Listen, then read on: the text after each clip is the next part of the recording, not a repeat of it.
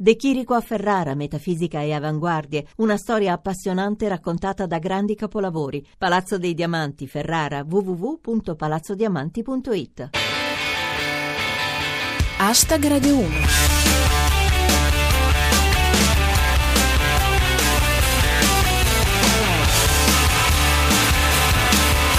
Buona serata a tutti e benvenuti a Hashtag Radio 1. Chi vi parla è Giulia Blasi e questa è la vostra rassegna quotidiana del meglio di Twitter. Oggi, fra le altre cose, parliamo di allarme pensioni per i trentenni, i micropagamenti elettronici.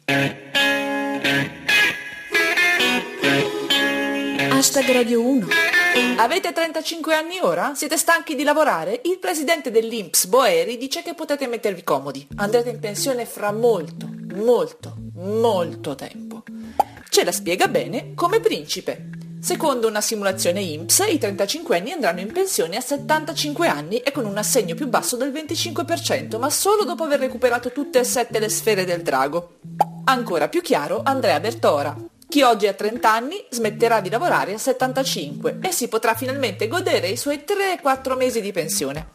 Incalza Pirata 21. L'Inps lancia l'allarme pensioni per i 35 anni. Qualcuno rischia di arrivarci vivo. Secondo Virgilio Natola, l'Inps avverte i trentenni andranno in pensione a 75 anni, quindi da vecchi i cantieri li vedremo da dentro.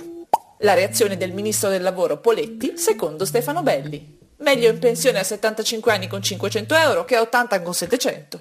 E ci si mette pure la scienza, dice Soppressatira. Un farmaco per il diabete potrebbe far vivere fino a 120 anni, vanificando la riforma Fornero. Finiamo con Tritti.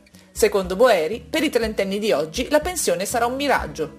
Ma continuiamo con la questione più importante, il presepe.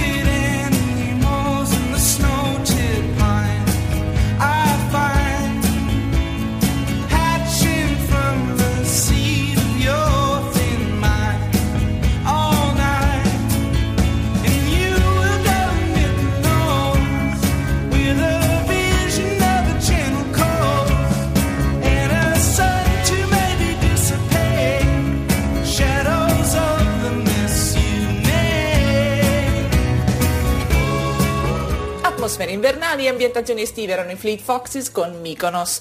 Torniamo a noi, ci sono grandi novità in arrivo. Gli ultimi emendamenti alla legge di stabilità hanno aperto la strada al pagamento con le carte anche per piccole somme, come succede già in molti paesi europei. È perplesso e anche un po' confuso Andrea Bertora. Capisco che il bancomat si possa usare anche per piccoli pagamenti, ma infilarlo nel carrello della spesa mi pare eccessivo.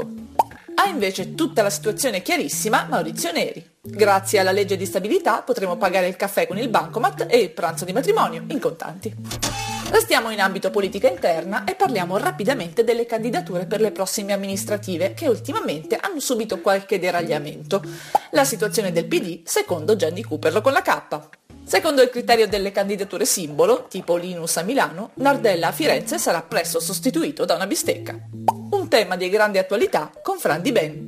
Ok al crocifisso nelle aule scolastiche, purché non sbuffi durante l'ora di scienze. Cronache stagionali con Alexandro Mantovan. Ho realizzato un presepe talmente realistico che Natale si festeggerà il 12 gennaio, perché Maria non trova posto per l'ecografia. Calcio con Unfair Play. Chelsea, approvato il piano di ampliamento dello Stamford Bridge. Potrà contenere il Lego di Mourinho. E rimaniamo in tema allenatori con cattivissimo Pater. Del Neri è il nuovo allenatore del Verona. La presentazione slitta domani, oggi l'interprete non poteva. Chiudiamo con un'ultima ora di politica estera a cura di Gigi. Il Montenegro entra nella Nato. Sembrava impossibile, ma ce l'hanno fatta.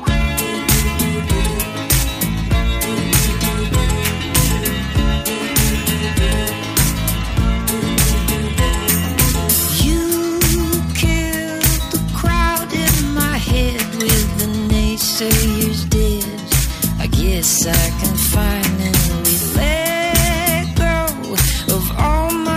uncertainty.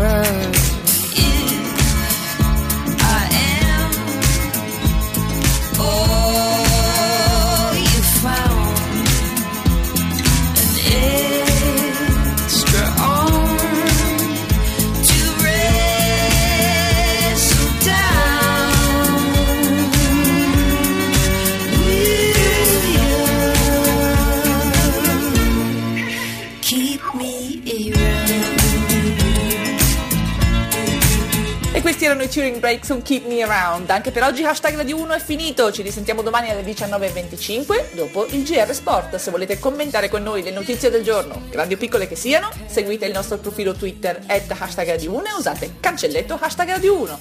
Oppure venite a trovarci sulla nostra pagina Facebook, dove trovate anche tutte le puntate precedenti. E con il consueto ringraziamento al nostro regista Cristian Manfredi, vi saluto. Da Giulia Blasi è tutto. Adios.